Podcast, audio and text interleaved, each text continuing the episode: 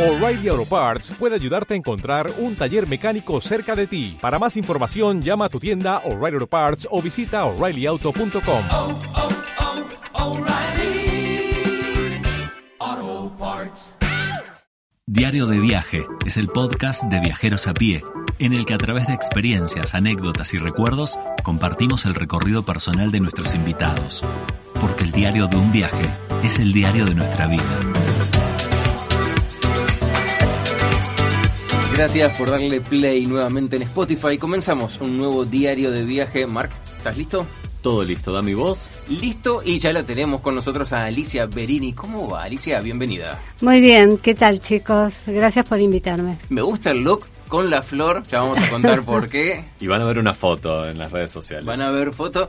Alicia es psicóloga, estudió turismo y tiene una historia muy interesante que tiene que ver con también cómo hacer algo más allá de la profesión, porque está por presentar su libro en la Feria del Libro, falta poco para el lanzamiento de Aprilis, un libro que escribió en etapas durante unos 38 años, más o menos, y mayormente en viajes, sobre todo en la Polinesia francesa, por lo cual también van a ver alguna fotito de lo que es nuestra mesa de trabajo hoy.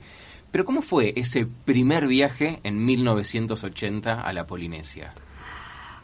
Bueno, realmente en 1980 prácticamente nadie sabía absolutamente nada, ni cuál era la moneda. Eran muy pocas las agencias que hacían ese viaje. Una era una tal Mones Ruiz, eh, que lo tenía como, como exclusivo. Eh, de hecho lo es, no había mm, muchas maneras de llegar, o sea, tenías que hacer Buenos Aires, Santiago y Santiago Papet, a veces con una escala en Isla de Pascua. Y mm, no me preguntes exactamente por qué, yo no había hecho muchos viajes anteriormente. Y en un determinado momento dije, yo quiero ir a Tahití. Y la gente me decía, bueno, Tahití, Haití, no, no, Tahití. O sea, en realidad no lo sé. Conocí Tahití antes que Europa, si, si se permite, y, y fue realmente un viaje alucinante en ese momento, porque, eh, digamos, ya solamente el viaje cuando salías de Santiago, y es un, era un viaje largo con un avión relativamente chico, eh, siempre estás volando en la misma dirección del sol, entonces a veces ni el aire acondicionado bastaba, nos brumizábamos en el avión para poder llegar bien. Y cuando el avión está llegando, el piloto generalmente hace una maniobra como para mostrarte y vos decís, no, ese mar no puede existir, porque son eh, azules, turquesas, y vos decís, el avión va a acuatizar y acuatiza, y no, el avión hay una larga, eh, digamos, pista que se ha ganado al mar, y en aquel momento, eh, cuando se abrió la puerta del avión, era un calor terrible, y una choza, este, estas hechas de paja, era todo el este, el, aeropuerto, ¿no? Es decir, todo muy sencillo, tomabas tu valija, no había ninguna cinta transportadora. Y ya ahí empezás a darte cuenta que, no sé, que el mundo había cambiado. Este, hay algo que se respira en el aire, es decir, eh, las frutas, las flores, este, y bueno, realmente empezó algo como mágico. Eh, también este, no, no había televisión prácticamente, había una radio y a las seis de la tarde ya nada más. Así que toda era la vida que podías hacer en el hotel o con la gente de allí si te invitaban. Eh, bueno, digamos, el primer paseo es dar vuelta a la isla, no sé, alquilar un auto y dar vuelta a la isla y ver una costa y otra. No hay que esperar encontrar arenas en Tahití, ¿no? Es decir, es muy volcánica, salvo hay una parte en la zona de, del oriente que tiene unas arenas negras, pero arenas negras que caminas y, realmente te impresiona y un mar súper transparente en e- de aquel lado con olas. Y después la mayor parte del mar, de ese mar, es este un, lo que se llaman el lagún, porque está entre la costa y la barrera de corales, entonces es como una especie de, de gran piscina, ¿no? Eh, y a partir de, de allí, eh, digamos, fue todo, porque generalmente me gusta estar con, con la gente y, y vos eh, conversabas con los nativos y era una mezcla rara entre la gente nativa, eh, por ahí con cierta sofisticación que había aportado, eh, digamos, los franceses, ¿no? Es decir, toda esa zona es eh, eh, de ultramar, territorio de ultramar francés. Son archipiélagos enormes que se dividen por departamentos y este, vos tenés desde el grupo de las Tuamotu, las Marquesas, bueno, todo eso se considera Polinesia francesa. Hay muchísimas islas, obviamente vos llegás a Tahití, pero y Tahití tiene una isla enfrente que es Morea. Eh, en algún momento la quise cruzar, no, no quise tomar un avión y entonces este, nos fuimos al, al puerto y ahí contratamos un carguero y en ese carguero de ananá este, Qué bueno. eh, viajábamos y inclusive el, el viaje de regreso de, Morea eh, veníamos un grupo y se puso el mar como picado y golpeaba contra el casco y se abría una especie de, arco iris multicolor y, y- y la gente sin hablar se tomaba de las manos y hacíamos una ronda.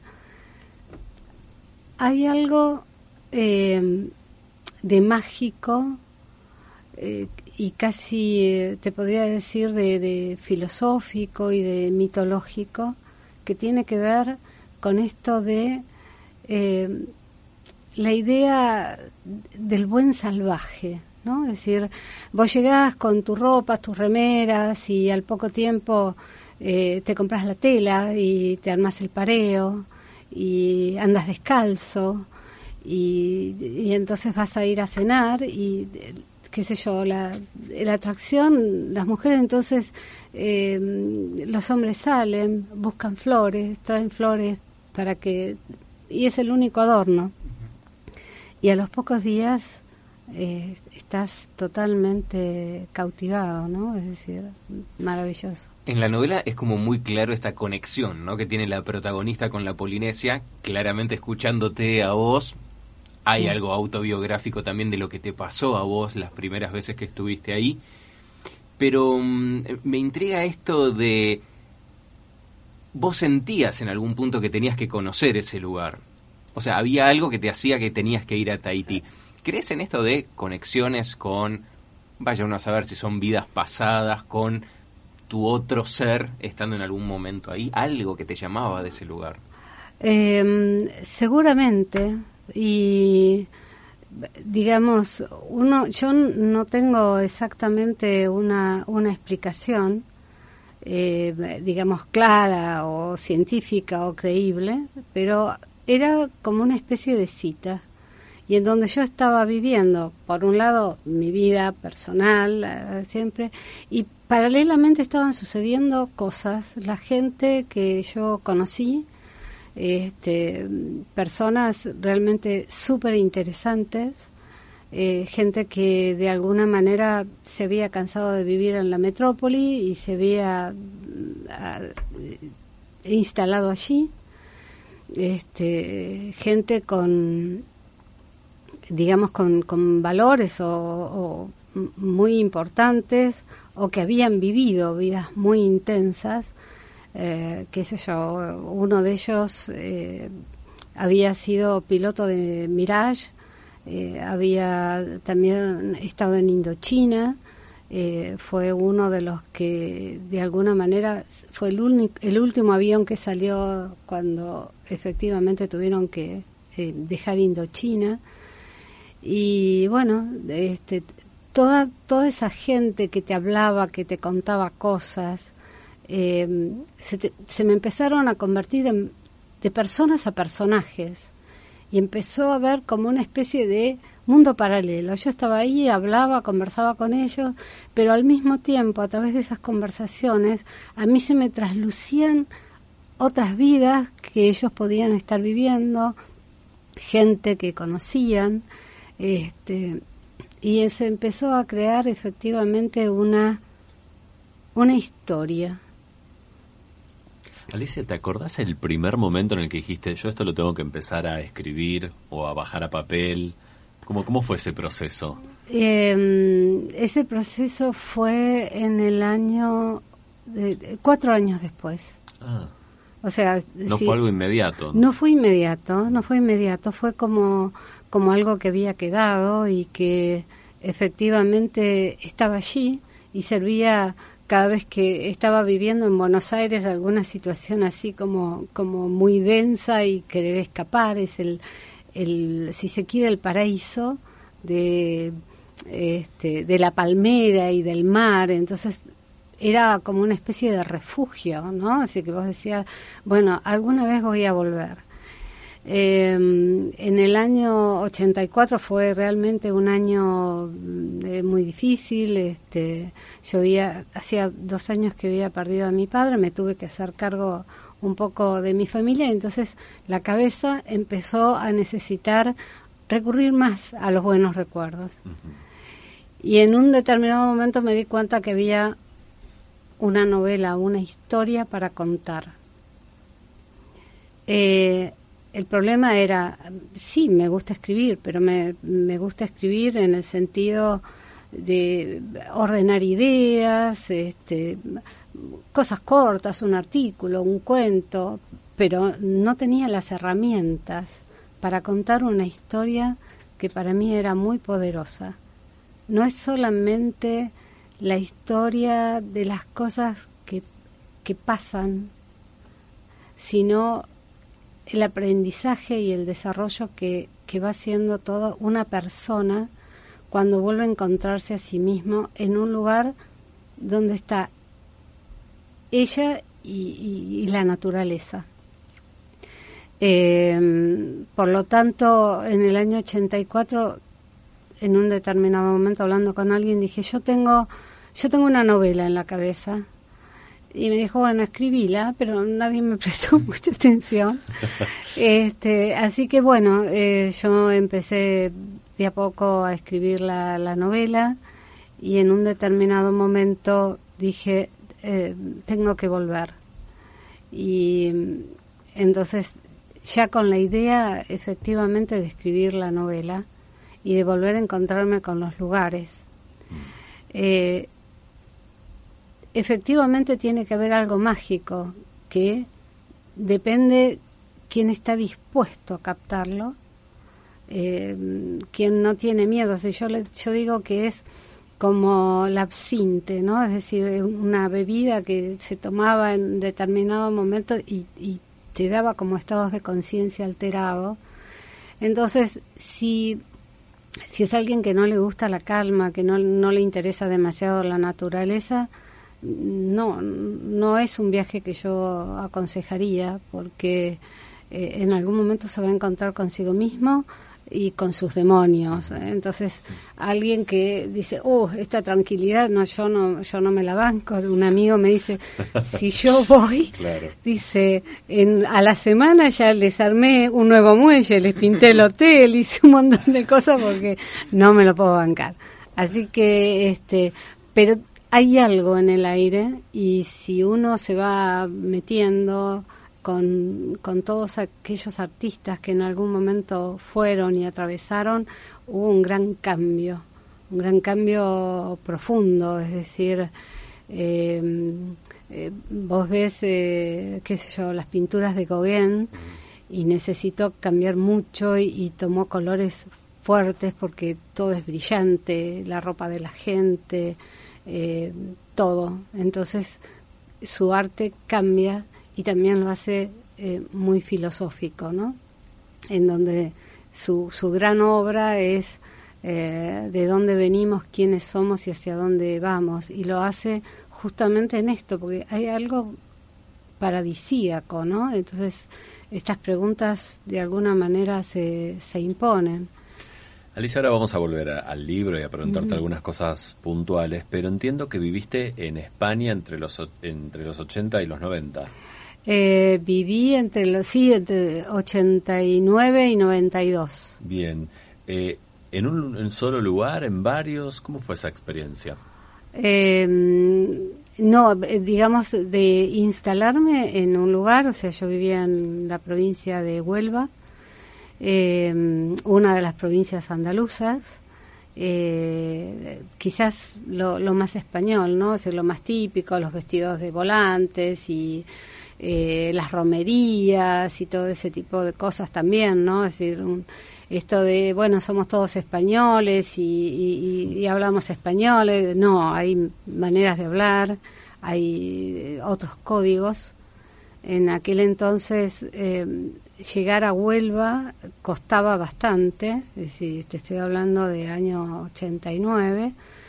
Eh, está arrinconada entre Portugal y, Cádiz y hay un gran parque nacional, entonces había un camino, no había una ruta. Hoy está, eh, digamos, una autopista de- del quinto centenario, a propósito del 92, que tenía que estar lista. Y, eh, este, digamos, también una ciudad en ese momento de unos 200.000 habitantes y... mm, eh, empecé, yo llegaba de Buenos Aires, entonces eso de cruzarme con alguien y que me dijera vaya usted con Dios y eh, oye ven que vamos a tomar un cafelito y, y, te invitaban y te saludaban, acabo de ver a su marido pasar y yo que vivía acostumbrada al anonimato me resultaba, bueno, amigos, am- amigos entrañables, pero eh, aunque todo parece similar, eh, vivir implicaba la música diferente, los sabores diferentes, el humor diferente.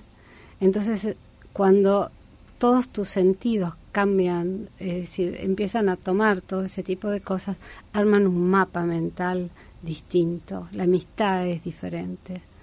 ¿No? Es decir, hay un montón de códigos. Me, me encantó, me encantó, me encantó. Eh, en esa primera etapa, ¿no? Tu marido fue con trabajo, o por lo menos él estaba trabajando, y vos en, en un primer momento no. ¿Cómo fue volver a construirte o a pensarte de otra manera viviendo ahí?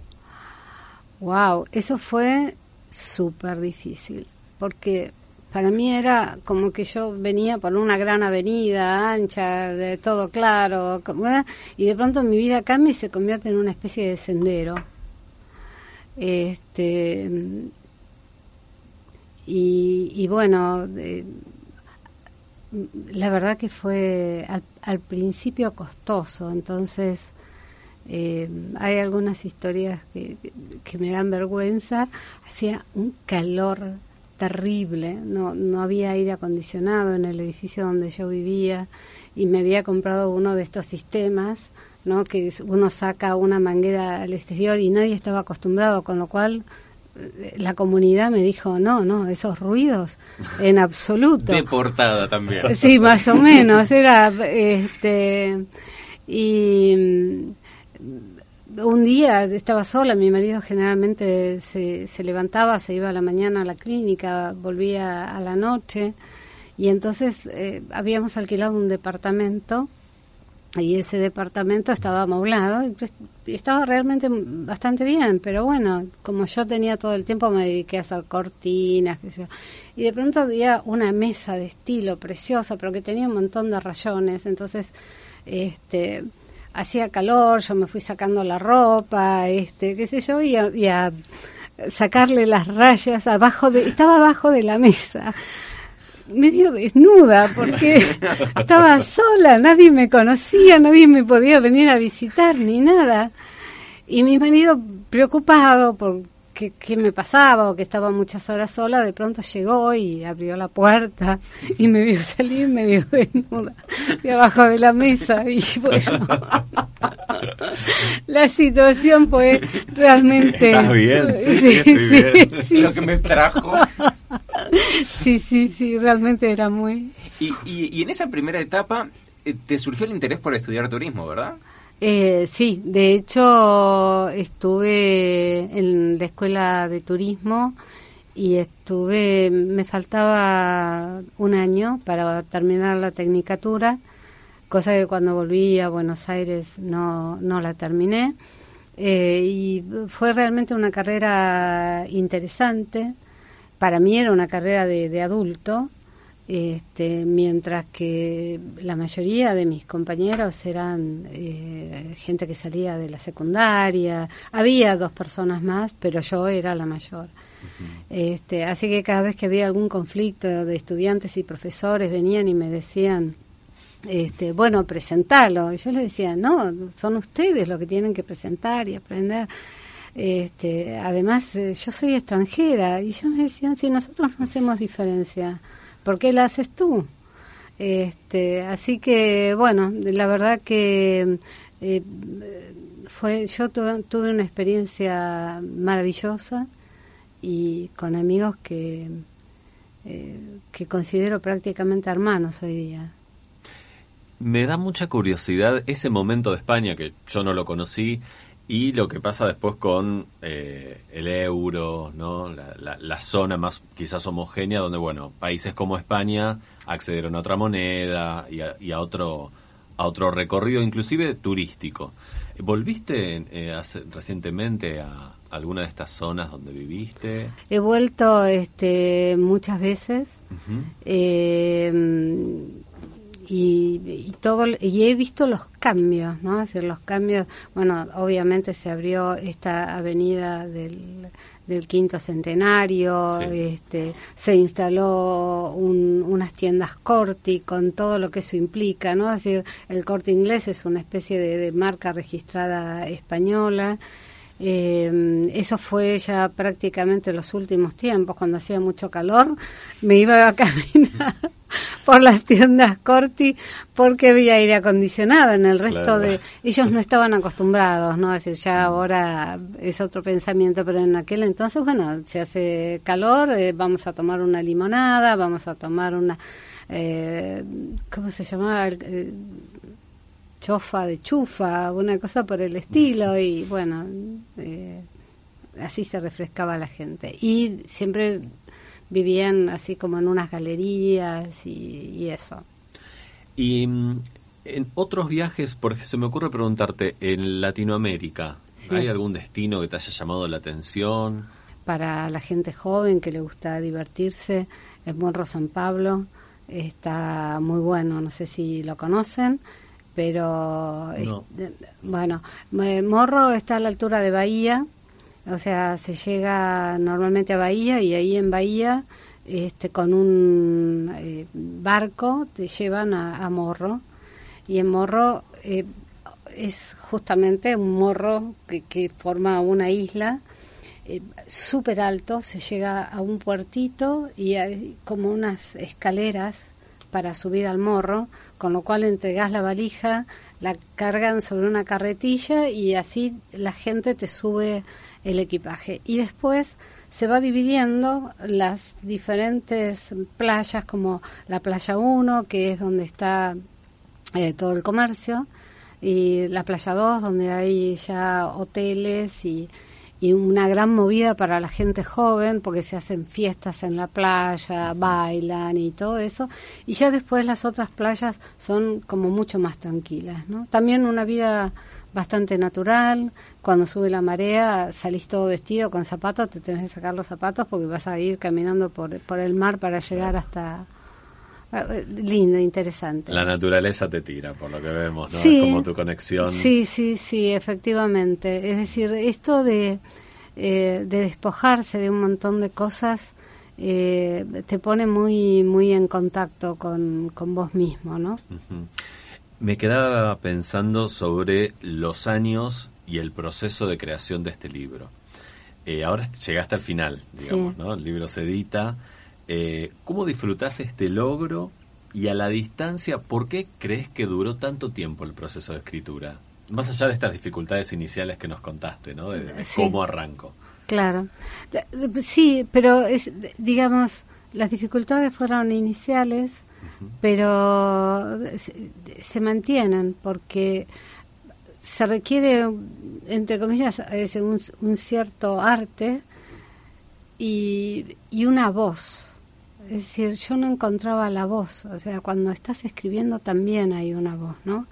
Es decir, hay mm, autores que tienen una voz marcada, que por ejemplo, no, salvando todas todas las distancias, ¿no? Pero vos lees un Juan Rulfo, este mm, eh, Ambrose Bierce, entonces eh, uno por la ironía, el otro por por cómo describe la tierra, y, mm, eh, bueno, Borges mismo, ¿no? Es decir, vos tenés a, Borges y, empezás a ver los temas de él que tienen que ver, qué sé yo, con los laberintos, con el otro yo, con todo ese tipo de cosas. De modo que, y, y por ejemplo, escribe prácticamente sin adjetivos. Y mide, yo creo que debía pensar 20 veces cada palabra, no se permitía que, que realmente hubiera una palabra de más para decir lo que había que decir. A diferencia, por ejemplo, de, de un Gabo, ¿no? Es decir, que es todo florido, de, de- sueña, macondo, y entonces eh, todo lo Realismo de todo el realismo mágico, exacto, exacto. Entonces, bueno, realmente encontrar la voz para poder... Y de hecho, este, no hay una voz, hay varias voces. Hay una voz de la infancia en el primer libro, este, que tiene que ver con, con el amor, pero el amor en forma de, de ternura. Eh, después está obviamente la pasión, es decir, esto que, que, que se te impone en Polinesia, o sea, vos simplemente cuando vos ves las plantas, ves las flores, es decir, todo brota, todo es un- eh, algo que, que desborda, ¿no? Es decir, para mí esa es la pasión. Y, y después, bueno, un poco la, la, la voz de la realidad, ¿no? no eh, cambia de un libro, o sea, yo tuve, lo aclaré al final, pero la gente que lo leyó me dijo, se nota, se nota realmente, es un cambio, es algo así como, a ver, ¿cómo decirte? Como dos músicas distintas. ¿sí? Si vos escuchás, qué sé yo, no sé, este, música española, entonces hay una alegría, hay un ritmo, hay algo. Vos escuchás tango y es una cosa tac, tac, tac, tac. Bueno, eso es, incluso hay una- un, un capítulo que se llama Tango, es donde ella intenta volver a, a tomar contacto con, digamos, con lo suyo, pero después, a la vuelta, que fue exactamente lo mismo que le, me pasó a mí, que cuando volví de España, eh, y después de pedidos de, de- de mis amigos, bueno, bailense un tango, no sabíamos bailar tango. Claro. Entonces, eh, Y ahí hubo una reconexión con eso. había ¿no? que, que reconectarse. Vos te dabas cuenta que cómo es eso que nos está faltando.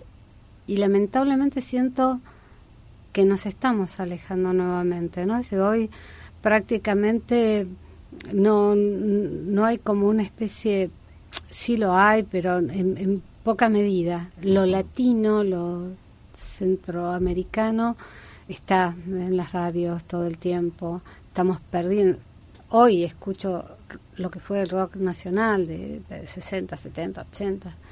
Y digo, wow, qué bueno, qué buenos que éramos, qué pasó. Todo eso hoy ya está un poco más atenuado.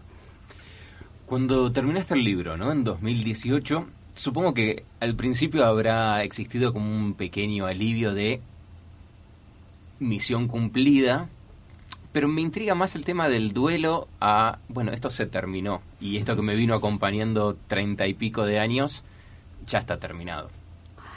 Eh, s- sí, de, de alguna manera una obra es como un hijo. Eh, yo no he tenido hijos, pero normalmente las mujeres te dicen que después que dan a luz tienen esa sensación de, pérdida, de vacío, bueno, toda la parte de puerperio, ¿no? Eh, Sí, en este caso realmente quería que, que, que se hiciera el libro, quería terminarlo, pero yo creo que no, para mí no termina. Eh, yo sigo pensando en todas esas cosas. Eh, si bien tal vez el duelo mayor lo hice en el último viaje, eh, en que me puse a caminar por una de las playas de Arué y yo realmente tengo que reconocer que, que aquel mundo no es más, ¿sí? Este, es- es otro, eh, distinto, eh, incluso, eh, qué sé yo, la, la presencia, digamos, de, de- franceses por los movimientos de, de independencia que, que hay y todo, los problemas económicos que puede tener Francia, las comunicaciones son dos o tres días de viaje más o menos. Entonces, eh, esas islas siguen estando como demasiado aislados. Vos estás ahí y tenés, no sé, 10.000 kilómetros para un lado y otros 6.000 kilómetros para el otro. Este, no, no hay mucha conexión, con lo cual eh, se vuelve a cierta cuestión, digamos, de, nativos. Es decir, las últimas veces noté que no estaba. Que cómo, cómo pretendo que no se termine. Bueno, eh, estoy esperando una amiga, eh, Chantal de la Boulerie, eh, para intentar reescribir la novela en francés, que fue pensada originalmente, digamos, con una estructura francesa. El otro día estaba haciendo las correcciones de Galera y eh, hay un diálogo en el cual él la invita a cenar y entonces le salió a la Argentina, dice muchas gracias. No, es decir, en francés es usted es muy gentil, muchas gracias. Claro. ¿eh? Este, hay siempre un, una vuelta de, de- en el rulo. Eh, la otra es también eh, un intento al inglés, pero bueno, ahí ya no me atrevo, eso seguramente van a hacer este, la, la traducción. Hay una feria en Frankfurt que me gustaría poder este, asistir en octubre, pero obviamente tendría que tener ya algún tipo de traducción. Y, mm, la otra es, la última vez que estuve, sobre todo en Bora Bora, eh, estuve en un hotel en donde hay, digamos, cada una de las islas, islotes, se llaman motu. Y el hotel estaba en, en un motu. eh, y a su vez el motu tiene todos estos eh, bu- bungalows que dan al mar, etcétera, etcétera. Eh, pero si a la noche querías ir a cenar a un restaurante, tenías que cruzar un canal de mar y, y estaba. Bueno, y llegamos temprano, entonces empecé a dar vuelta y eh, como para entretener, casi todos los hoteles tienen una bibliotequita donde eh, todo el mundo va dejando la novela que se llevó para leer en el viaje y entonces ya no la lee más. Entonces hay novelas en todos los idiomas. Eh, así que espero, si tengo suerte, volver y yo misma, Dejar ahí una sí, copia. porque esa historia pertenece a ese lugar. Alicia, muchísimas gracias. ¿eh? No, y a lo mejor en la presentación en la Feria del Libro. Bueno, muchísimas gracias a ustedes por invitarme. No, por favor, Chao. Si te gustó este diario de viaje, compartilo con tus amigos y sumemos más historias. Encontranos todos los días en viajerosapie.com y en las redes sociales como arroba viajerosapie.